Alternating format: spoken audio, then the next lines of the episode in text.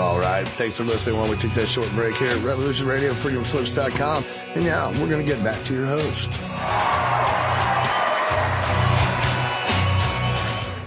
Welcome back. This is the live edition of Truth Jihad Radio. I'm Kevin Barrett, back for more outside the box talk.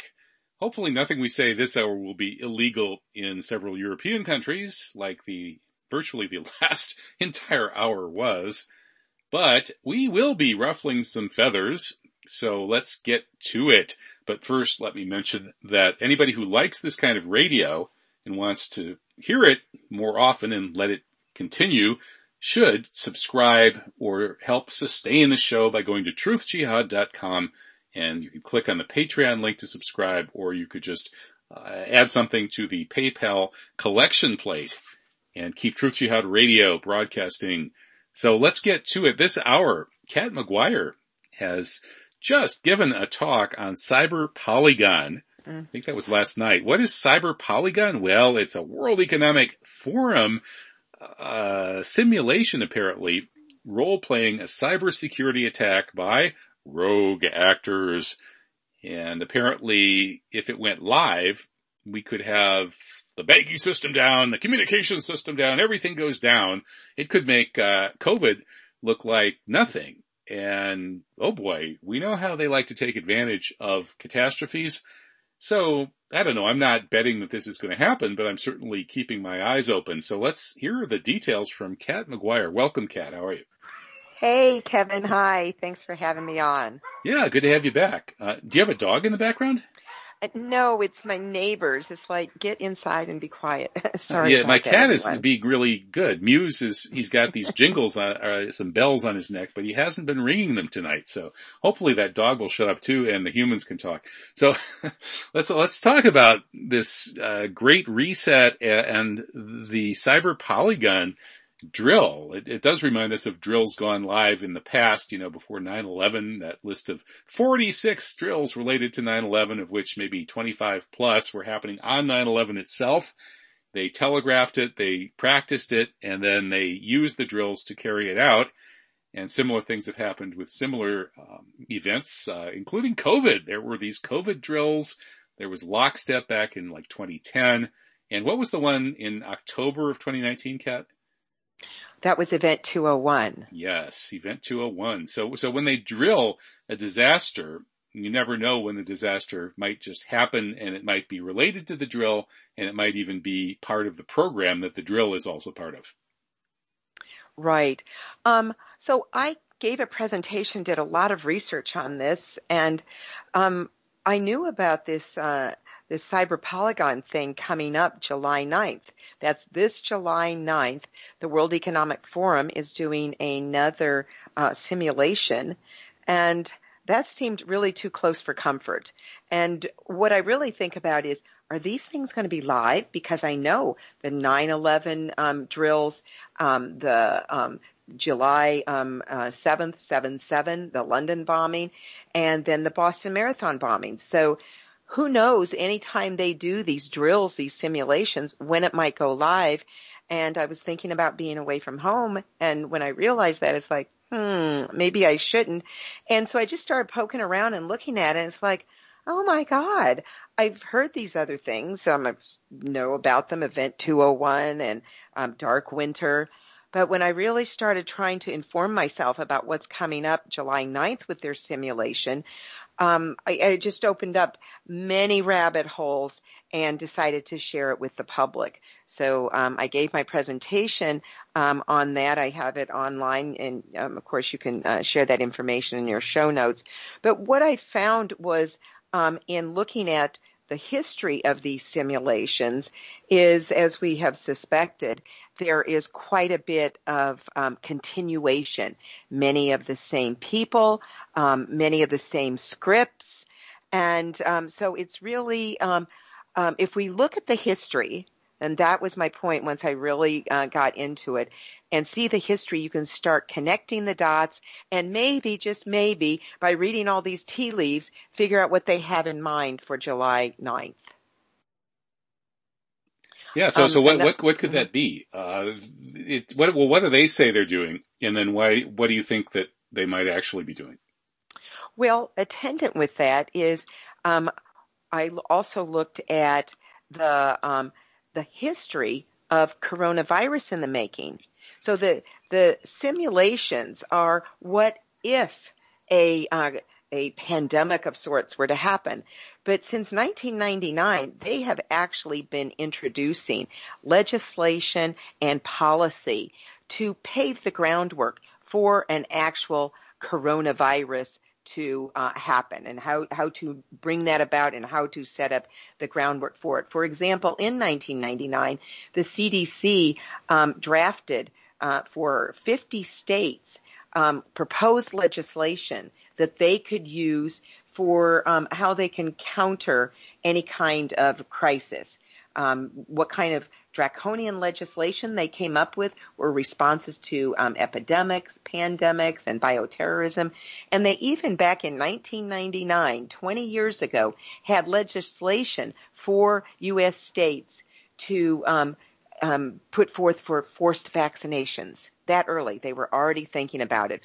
So we have actual laws that we can look at, and I'll just name a few of them. There, that one was called the Model State Emergency Health Powers Act, but of course we have the Patriot Act. There's um, provisions in there that um, um, help expand biological weapons uh, statute that gave um, the United States government immunity from violating its own bio- biological weapons laws. So I know that one is dear to your heart, uh, Kevin. But some of the others that have been building up over the years um, are Project BioShield Act, uh, Public Readiness and Emergency Preparedness Act, and we know it's not for us, the public. It's how are they going to handle it? And then the last one um, was in 2021, um, the um, or 2020, excuse me, PREPA, um, which the U.S. Congress provides. Um, uh, liability immunity for activities related to medicinal uh, medical countermeasures against COVID-19. So concomitant with all the simulations, um, are these uh, legislations and policies in the making. So, um, what we have with the simulations, um, and I ended up seeing other simulations uh, that um, are happening. Um, simulations around food shortages. Um, Big Ag did that one in uh, 2019 um, figuring out, maybe it was even earlier, can't remember off the top of my head, but um, what would happen if we have food shortages and how would uh, um, we prepare for that? So I, I, got into other simulations as well, but um, I mainly looked um, for my presentation at um, the similarities that, or excuse me, the simulations that have been notable, notable viral pandemic simulation. So um, I started with Dark Winter in 2001, and you'll see many of the same people. These are the same kind of um, Intel connected people, um, biomedical industrial complex people. Um, so that was in 2001, and then we have uh, Lockstep, and Lockstep definitely had some of those same people going on with same agendas. Um, and Lockstep was looking for quarantines, um, masks, uh, lockdowns, temperature checks. So this was back in 2010, and they're already trying to figure out what's going to happen if they actually use the word a coronavirus, or no, they used an influenza strain. That was their word. An influenza strain um, were to hit the economy, and um, so that was already mapped out, and it paved the way for others that we haven't even heard of, uh, or most people haven't. Clade X, which was uh, one Johns Hopkins did, that what happens if we have a bioterror attack uh, from China. Then there was Crimson Contagion, and that one was really interesting because it very much presaged the COVID pandemic. And um, who's really heard of Crimson? It wasn't um, Crimson Contagion. Sorry, it was not in hardly any news. It was hardly covered. It was a simulation that took place over eight months in 2019. So this is the year running up to COVID 2020. So it was conducted by Health and Human Services in collaboration with, excuse me, in collaboration with um, Homeland Security and FEMA. And um, what that one was is a virus outbreak in China spreads to returning Americans, and within two months, half a million people die. So that was what they were role playing, game playing, trying to figure out if this dangerous respiratory outbreak virus from China happens a mere year before COVID. So you can see it's like is is are these people psychic and they know what they want to kind of plan for and the level of participation on this one far more than others some of them are just reports other simulations are tabletop exercises, people in a room uh, role playing and imagining, and others are far more preparatory, um, where they're actually going uh, through uh, more um, in-depth role playing as opposed to just sort of talking through uh, self-acted scripts. Um, for uh, Crimson Contagion, they had it, it's amazing. They had 12 states, 15 tribal nations, 74 local health departments, 87 hospitals, over 100 public and private healthcare uh, partners, and 19 federal departments. So everyone from the Department of Defense, Energy, uh, Interior, Justice, Labor, State, Transportation, Treasury, and the Interior. All of these people were participating in this. It's like, oh my God. And they found out that um, our supply chains were weak because we were dependent on China, and um, that um, the U.S. was not prepared for a pandemic, a major pandemic. But why did nobody talk? So they have. This one was a particularly big simulation, lots of people involved, and the news didn't cover it. When COVID came out, did everyone have a case of amnesia, or had they signed NDAs? What was going on? And so I, um, my sister Colleen helped me uh, prepare this presentation, and um, what we realized or came to the conclusion of what we thought happened is that these exercises are supposedly meant to prepare um, large numbers of the governance class, uh, people who are going to have to step up and respond, to prepare them for a pandemic um, but what it really was, we think, the ulterior motive, since none of nothing came out from it really to help us for COVID, that it was really to gaslight these participants to view the COVID pandemic as if it were an actual pandemic, queuing them up to take uh, orders from headquarters and be 100% on board because they had quote they just lived it they had spent time doing exactly what COVID was. Is this real world or exercise? Precisely, yeah. and they're they are brainwashed in a sense um, of having role played that um, it has to be real world because so many millions. They were, they were saying 2.2 million or something people are going to die in the U.S. from COVID, and they had just exercised um, this simulation with half a million dying, so they knew how urgent it was. So all of these um, role playing exercises, um, the finally uh, leading up to Event 201 in October um, 2019, just right before, they all uh, to a T um, play out what we actually see happen, and there's similarities um, of what happened in each of them. You see a um, the, the scripts expand, they get more precise. So um, when I started looking at Polygon, um, I realized that there were three of these role playing exercises, and it's presented by the World Economic Forum. Um, they started in 2019, and it was just kind of so-so. But last year's was really robust. Um, it was incredible because um, they had over um, five million viewers um, from around uh, the the world in, in 57 countries, they, it, this was, it, they have two tracks at, uh, at, uh, for these polygon um, simulations. One track is the speakers, sort of like the software, the propaganda, the programming to get everybody on board. And the other track, simultaneous, is um, technical training for and corporations can um, send their uh, guys there, their technical teams, and it, it's mostly for corporate IT uh, cybersecurity teams so that they can um, get some experience in what would they do if there was a real live cyber attack and also be able to learn how to um, pre-crime uh, cyber sleuth and do intel and what can we, how can we be aware of who might be hacking in. But the um, conferences with the speakers, um, last year they had 16 um, experts, and there were 5 million viewers from 57 countries.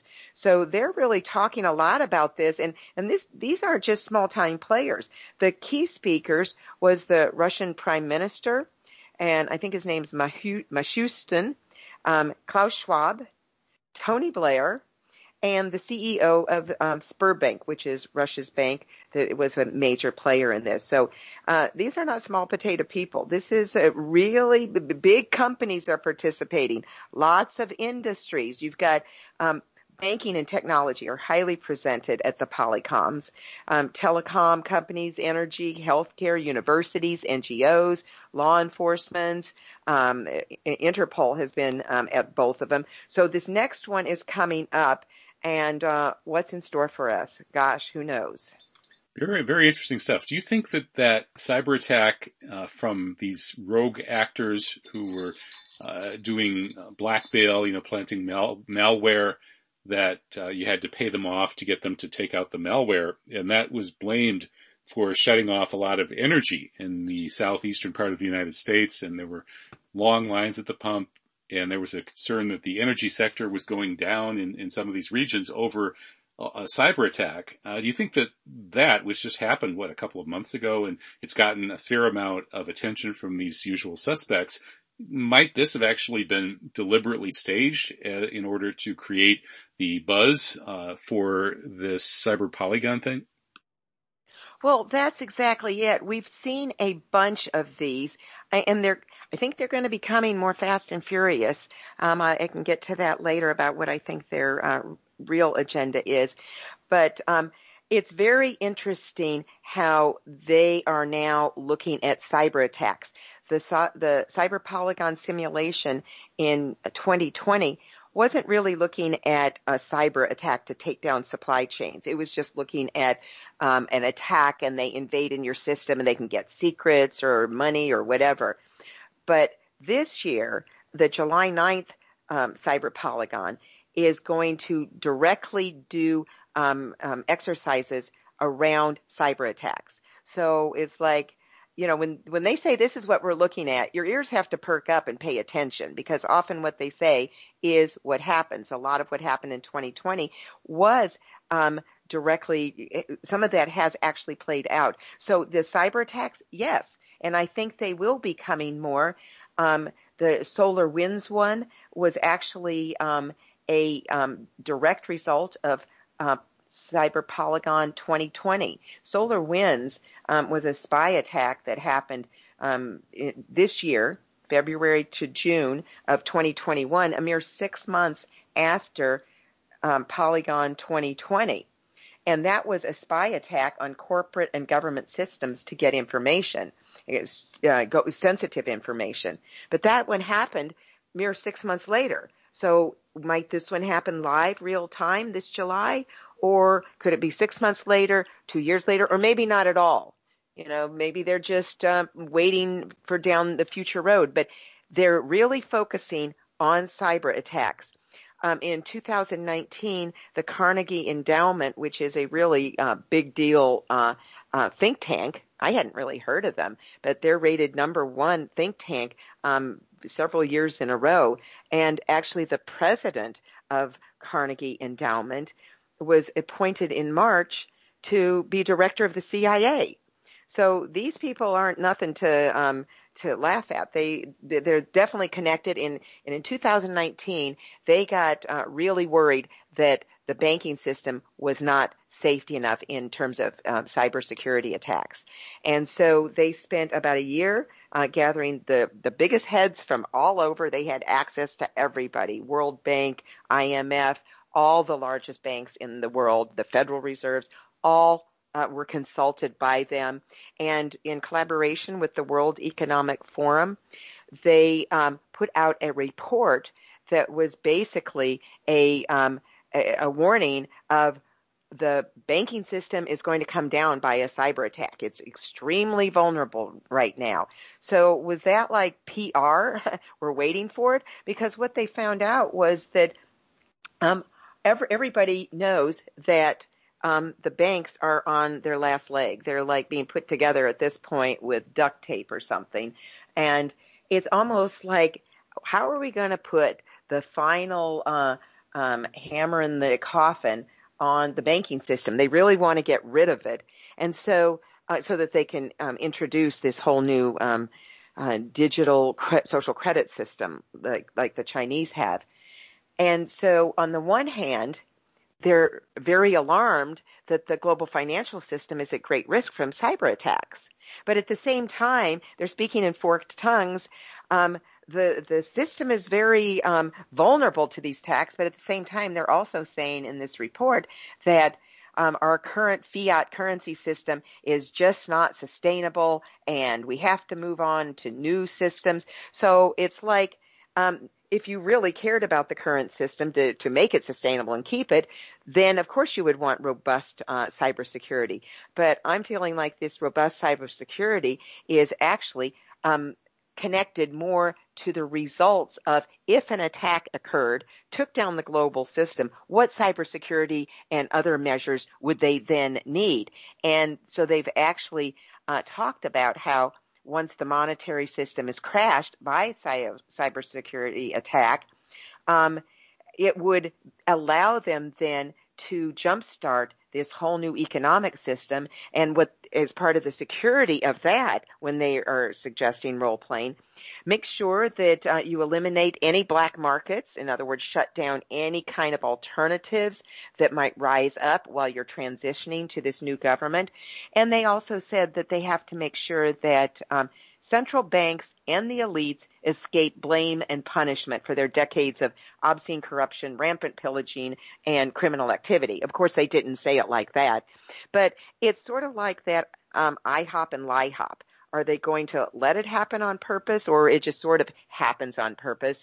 And they act like they're getting prepared, but it's almost like well, are they going to be doing um, a, a Gladio 3.0? The whole false flags were Gladio 2.0, and and this looks very much all these um, cyber attacks are basically forms, potential forms of false flags, because they always blame blame them on either uh, uh, hackers uh, in um, hoodies, or more likely uh, the Chinese or Russians. Sometimes outright, maybe Iranians. Um, Don't forget the Iranians.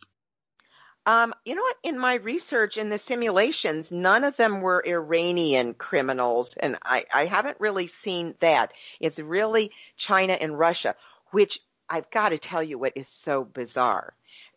All of these uh, um, attacks. Let me see which ones um, were. Uh, um, the the Russian one um, was the SolarWinds, and uh, Russian intelligence was blamed. It wasn't even Russian criminals or Chinese criminals, and Biden even threatened Russia with sanctions for this. So what's really bizarre, if Russia, who's nominally our big enemy anyway, not to mention Russian um, criminals, which they say might actually be Russian intelligence, which would be the Russian government, if they really are behind this, well, then what is going on where the past two cyber polygons, this is the World Economic Forum, they're all coming together. Who organized it? The Russians. This is what is so weird.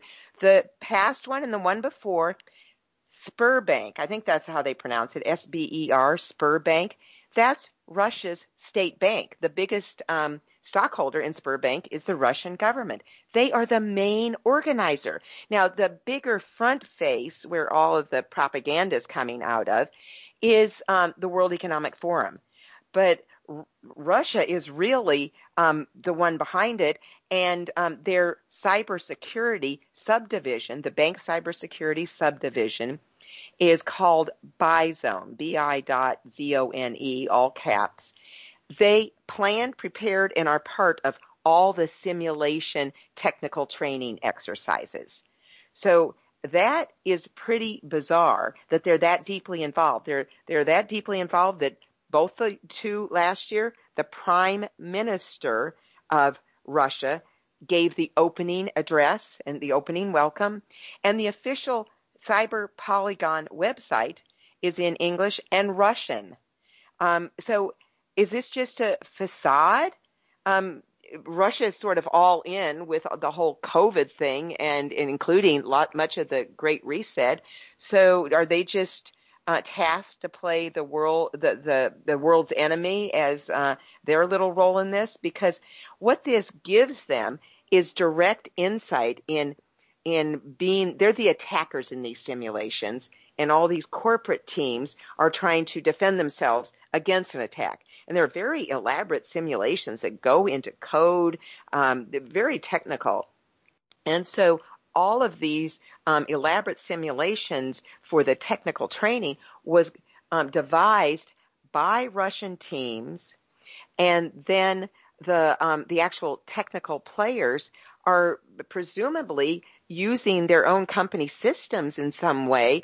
But what it gives Russia is incredible insight into the cyber uh, digital vulnerabilities of major leading global banks, technical institutions, because they're interacting with them. Well, how come you weren't able to stop this? Oh, you don't have that patch? Huh. You know, maybe they won't get the patch for six months down the road. So it's just really interesting Russia's role in this when there's so much other involvement from the West. And two other participants or lack thereof that were that also were very interesting in cyber uh, polygon um, in both 2019 and 2020 is China didn't seem to participate at all. I didn't see it in any list of the banks that participated or any organizations. And yet they're the role model for the digital uh, social control system that they want to roll out. So why wasn't China there? Maybe because they're already up and running and doing it and they don't need the training help or the propagandizing that get with this program. But the other participant that was not there at all that I couldn't see was Israel. Um, so given that um, Israel is has worldwide industry dominance over the development, maintenance, and sales of cybersecurity and surveillance software, you would think they would be leading the technical teams, devising it, and be deeply involved. So um, there was one Israeli bank who was a participant, but uh, uh, virtually no um, connection. Israel had no connection. But here's what I wonder is all of the technical team that was doing this are all Russian. And might they be Israeli Russians? And maybe that's where the Israeli connection is. Because I was looking at the prime minister. Um, oh, I can never pronounce his name. I feel like an idiot. I should be able to. Mishushin, oh, Mishustin, that's his name, the prime minister. He was just fairly recently appointed prime minister. And he was sort of like, um, and, and, it was by an executive um, appointment from um, Putin. Why would you do an, an, executive order? Why would you need an executive order by the president himself? And when I looked at his background, um, he um, he is Jewish. He has no experience. He he did almost nothing. Um, so might he also be an Israeli angle into the Russian domination of um, these extremely important simulations they're doing for things that are going to be they're, they're planning to roll out and here's the simulation that um, leads up to it because what the game plan is is a cyber attack happens uh, lights go out everything falls down and when the lights come on voila uh, that has given them the opportunity to um, install, put the initial groundwork. It's probably not going to be completely in its finished phase, but um, because of the pandemic uh, chaos that will result when um, the system crashes, that's the uh, perfect time to put the nail in the coffin on fiat currency and install a brand new, not just monetary system, but the whole social credit system that they need for this brave new world order. So, so what is this new system? Uh, the the notion of social credit usually, uh, as I understand the Chinese version of it, social credit is not an economic system. Uh, the economic system is still running on yuan, right? So, so what is the new economic system? What's the difference between it and current economic systems? Well, it's very tied to um, the deployment of the fourth industrial revolution and to uh, digital identity um, passport or, or, just your your completely um, the totality of who you are is encapsulated in a digital identity. So that would perforce include all of your financial uh, transactions, ATM, your credit cards, anything e-commerce, all banking, brokerage, uh, cryptocurrency, that's all connected.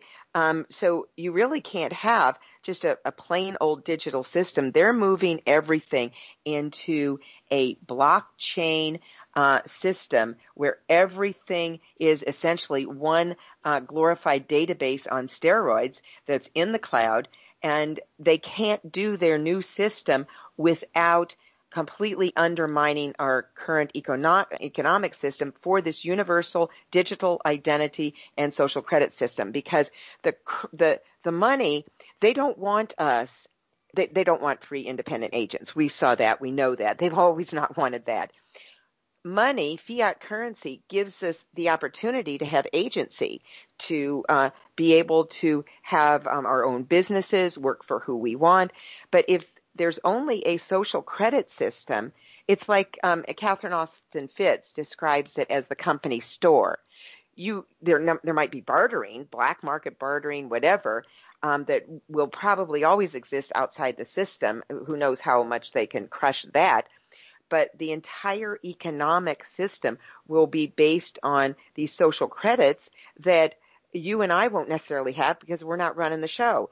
And that would mean if, if you're good, um, if you don't post negative dissident things on uh, the social media, if you don't litter, um, whatever you do, they're going to be able to track it and directly tie it to your monetary, um, um your, your ability to have transactions.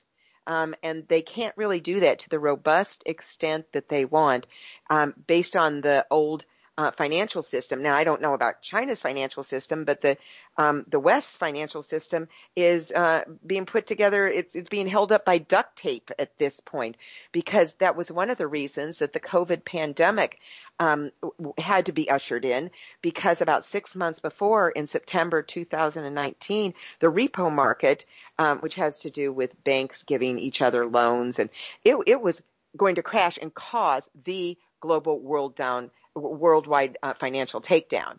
And they couldn't do that. And they were propping it up every month with several billion dollars. Um, I, I believe the Federal Reserve banks were doing that just to keep the regular banks afloat um, until something came along that just saved them. And that something was definitely COVID, which allowed the focus to be put elsewhere. And um, that's when um, uh, Larry Fink of BlackRock was put at the head of um, the U.S. Treasury and the Federal Reserve, basically as an asset manager because they're the asset managers of the world.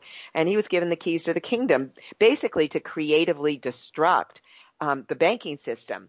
Um, they were able to steal at least 21 trillion out of the system, and so um, it, it, they knew that the, even the current system, it just does not have the robustness in place um, to be able to do all of these future changes that they want that really need to be on a blockchain system. If you're going to go there, just get rid of what we currently have and turn it into a human monitoring. They want to be able to monetize our behavior, our health, and our labor. And this, this is beyond banks and banking. Okay, so I'm I'm a little confused about sort of the nuts and bolts about how this works and how this new blockchain system would be different from what we have now. You know, today, if you want to have any kind of economic transactions, you have to, uh, like if you go to, you get a PayPal account, your social security number becomes your digital identifier and if, you know, if you start a business, you can use your social security number or you can start a corporation that has a corporate tax ID number and that becomes the digital identifier. And you operate economically, you know, using your digital identifier, uh, wherever you go. And then you could, of course, do black market and, you know, away from that. So uh, they already can cut you off. There are lots and lots of people who have been deplatformed from PayPal and credit card services uh, because the banks were pressured by whoever the uh, you know the usual suspects, uh, the Anti Defamation League. Uh, I think American Free Press, where I write, had that problem at one point. They got deplatformed by credit card companies. So it, this already can happen. It's not particularly hard for uh, various pressure groups and powerful people to get people to some extent deplatformed from the economy. And they already have the digital identifiers. It's not, it's not that hard to track people and find out, okay, they're using this credit card provider, they're having these, uh, they're paying somebody to have a website and so on and so forth. So I'm not sure how this actually really connects with the economic or monetary system in the sense of the fiat currency that is issued by banks that have the right to create it out of nothing as uh, essentially, you know, bits on a computer screen that are transferred into the uh, computer screens of the subsidiary banks, which then loan it in circulation and it gets transferred from person to person. How would this new system actually differ? What, what is it about it that would bring in social credit. I mean, they could have social credit now very, very easily. I mean, you know, you do you to a certain extent already, but there's no reason why you would need a, a new monetary system to have social credit. It's just not robust enough to do it. What does robust mean? You keep using yes. that word, but I don't have the faintest idea what that means. Okay. Um, for example, um, the economic system is not tied to your medical. So that's your actual health if they were to have a digital identity system, it would not just have the economics there, and you're right, they can still, they have a lot of uh, power. We've seen it with the economics. They want it all tied in as one so that they can monitor your health and your locations. The um, economic or the banking system is not tied into uh, your GPS and um, digital location so that they can do geofencing. If they could get a universal digital identity, they would have complete control. Right now, it's just um, economic. Cut you off, uh, cut off your PayPal. They are going after far more um, control than just your money.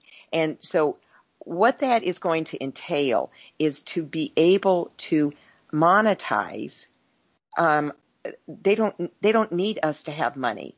They're going to allow us to have social credits to use tokens to buy things. This is their game plan. This doesn't have to happen.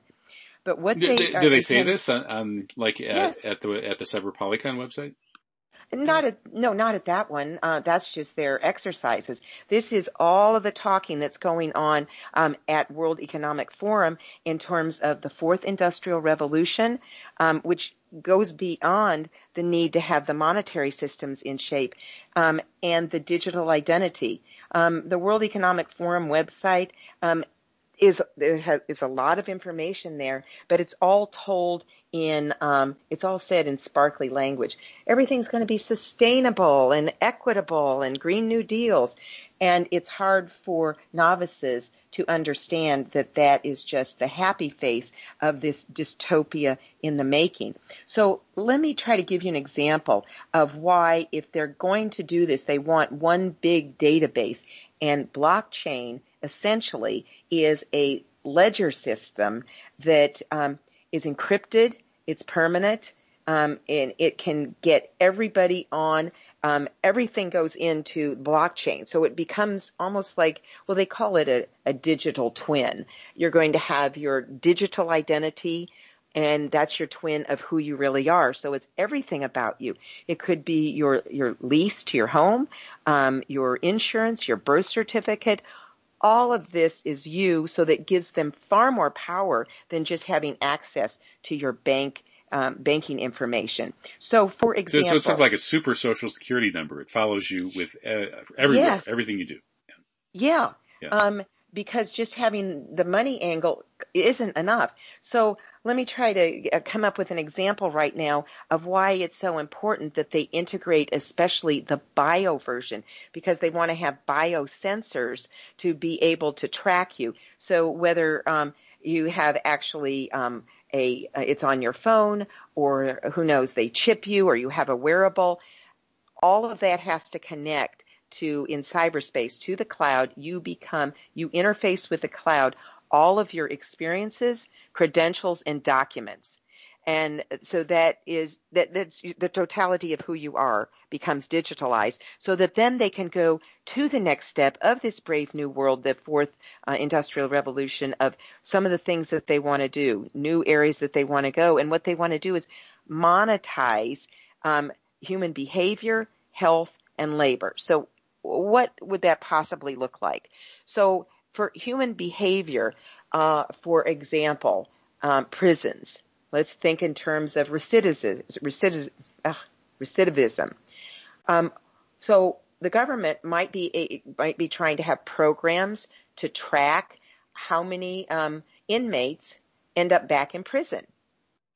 So you get nonprofits. It, it, a lot of this comes through the nonprofits. They're like the tip of the spear. Um, healthcare authorities, um, education. A lot of this is going to be um, um tapping into our children um, to feed the blockchain. Um, and feed these hedge funds who are going to be making their new bets not on what a stock does or even what the environments do, um, the, the climate um, or waging on pork bellies, um, that the weather might affect uh, hogs. Um, where the new hedge funds are going is being able to track uh, human behavior. So it, so they fund themselves. It looks like front-facing nonprofits, and this is just a, a minute example that I'm coming up with right now. Is that they would set up a nonprofit that looks really good and trusting to the public, uh, like this is good and social and helping people. So let's say there's one to help uh, prisoners, inmates, to not have to go back into prison. So um, they would set up um, all different kinds of metrics of um, you have to not do drugs, you have to do this. So all this human behavior, you can't be around um, uh, former people who uh, might get you back in trouble. And so then um, whether that works or not, and really it's set up to never work because you constantly want to have uh, people be oppressed in poverty and sick. That's kind of what they need, that, to have the human population be weak, sick, oppressed. So they still have um, some who will end up going back into prison, for example, and some who won't. And the uh, metrics are, well, we need X amount who will not go back in. And if we meet that mark, well, then you as the um, nonprofit, you get this much bonus for having done this program because the um, society has stay, saved this much by uh, people not having to go back into prison. So that's not where the real money is. The real money is higher at the financier class who is going to wage bets on uh, like a grand casino um, did they meet their marker? No. Some people will short that. Um, some hedge funds will uh, go long on it and uh, be able to base their fund, base their um, uh, their uh, how how they make their own funds based on human behavior. And to have that human behavior really work in a strong way, you want to be able to not just look at, uh, well, were they, um, how did they spend their money and track on their credit card. You want to be able to track their biology and their and their geofencing. You, we wanted did they go beyond this neighborhood, um, and so they would have to form a, um, glorified. Um, ankle bracelets, but ones that are probably more chipped or based on your phone, so that they can um, really control human behavior and where we get to work. Uh, here's another example of what they want to do and why it transcends um, uh, uh, just the monetary system if they've set it up right through blockchain and through all these bio kind of hacking things, not hacking, artificial intelligence, haptic robotics will be very big, Internet of Things, bodies of things. Through all of that, you can um, see that they will, um, they're envisioning um, workers in the Philippines being able to clean hotel rooms in New York through haptic robotic interactions. So you're not going to get a paycheck for that. You'll get social credit so that now um, that pays your landlord. Everything's going to be paid on social credit. well. But, that, but, but that's just another word for monetary. I mean, it's, it's that's just semantic, the distinction, isn't it? Well, yes and no. I mean, but, today, uh, if you're working in the Philippines and you're doing, you know, you're like answering the phone for Apple or whoever, uh, then you're paid from Apple headquarters in Silicon Valley. You're paid by PayPal credit or whatever, some basically just bits on the internet. So what's the difference between that and what you're talking about? Because let's say you're paid with cash, you can go and do anything you want.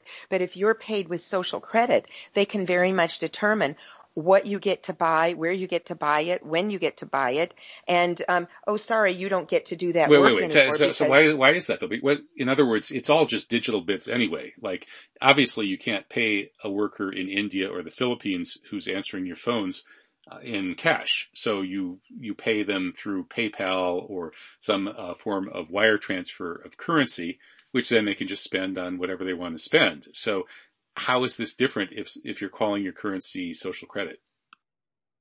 Um, because in part it can be very much tied to your body. If they see that you are ill, um, and how how else would they know this? They want to be able to tap into your biology to know um, maybe you won't get paid as much because you are not as healthy as the worker next to you. It's completely integrated into our health.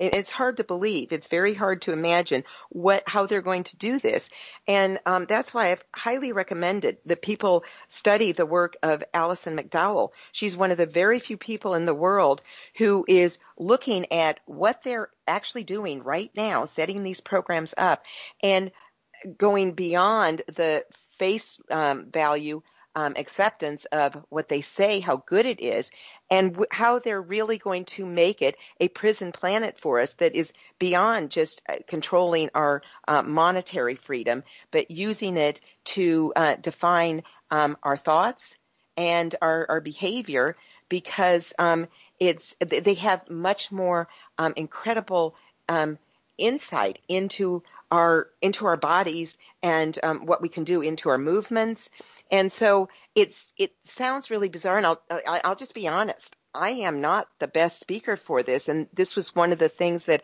I have um, said is that how are we going to learn this new language?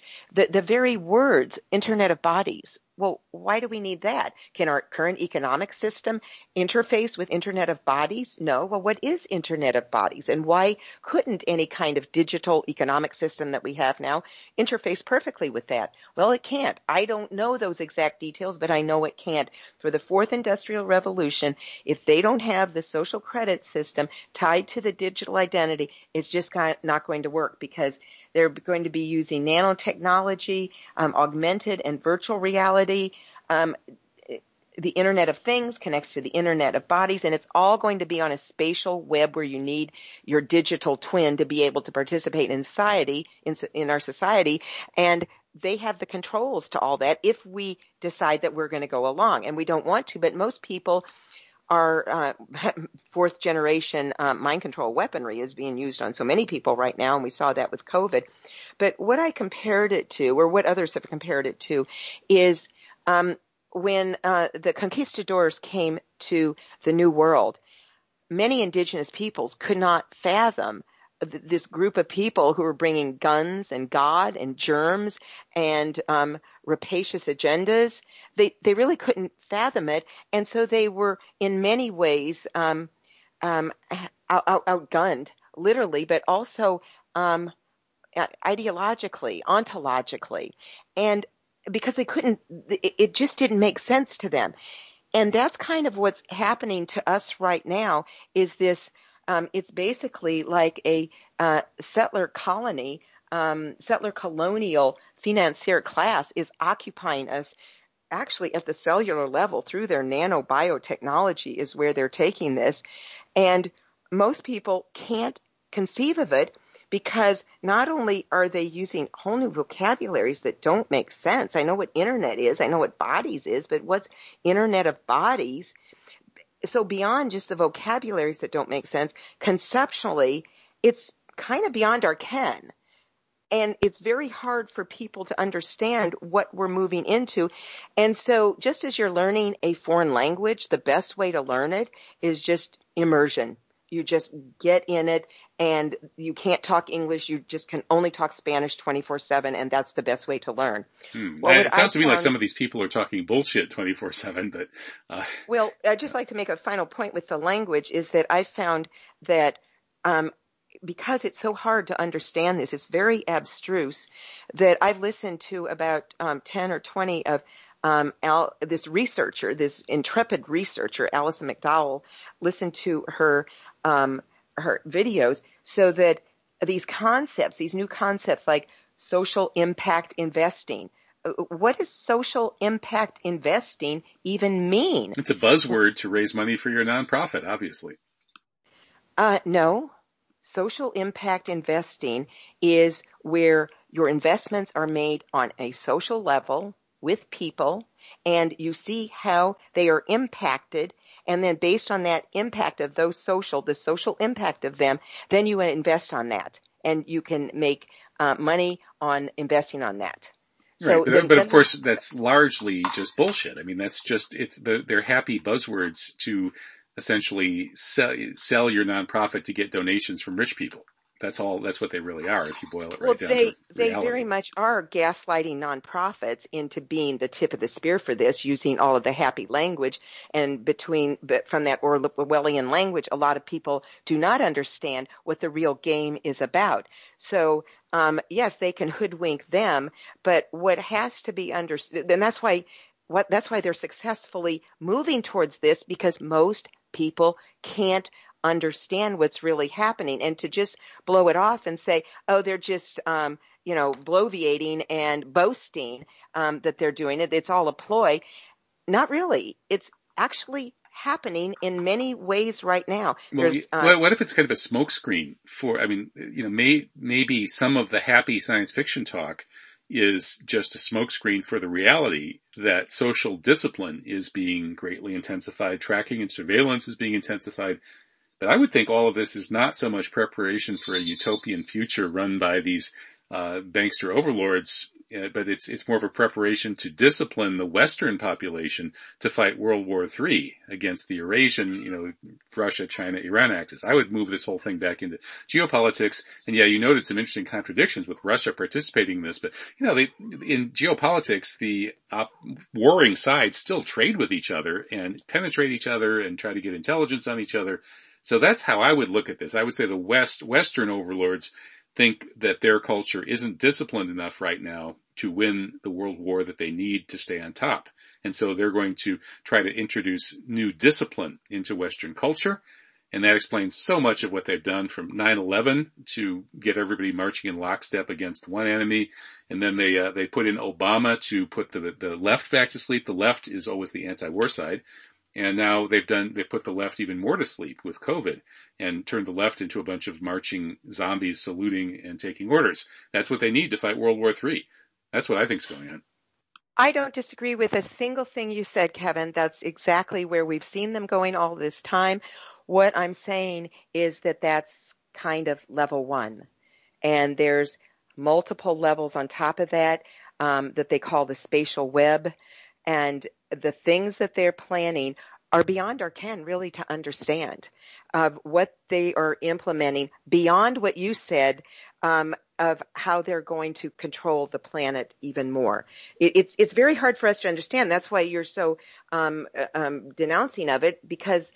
With all due respect, I, I don't think you really understand exactly how it's going to play out. I barely do either because it involves fintech, financial and technology coming together with biology all of those come together for a whole new world order that is not what you described is um, sort of like on steroids, the same old, same old.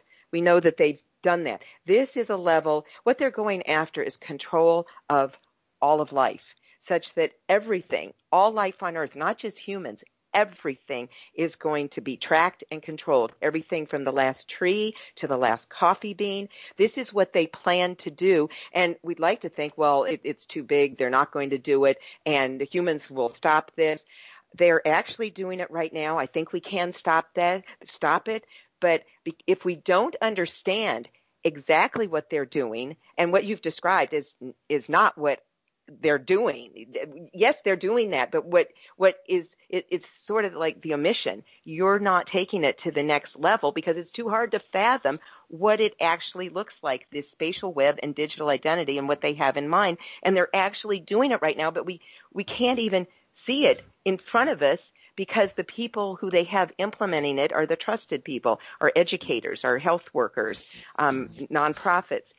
They're yeah. moving toward this locking it down and if, until we understand exactly what's going on, we're just going to continue to think it's a, an uglier version of what we are, we're already doing. Interesting. Well, maybe I need to invite that. David Jacobs back on to talk about the, the alien invasion because it almost sounds like something like that. But it's, well, we're at the end of the show, Cat. Thank you so much. I'll, I'll, put up the links at the radio blog. People can get there by truthjihad.com. Click on the radio schedule link. And check out the links. To Revolution Thanks, Cat. Radio. See you next week.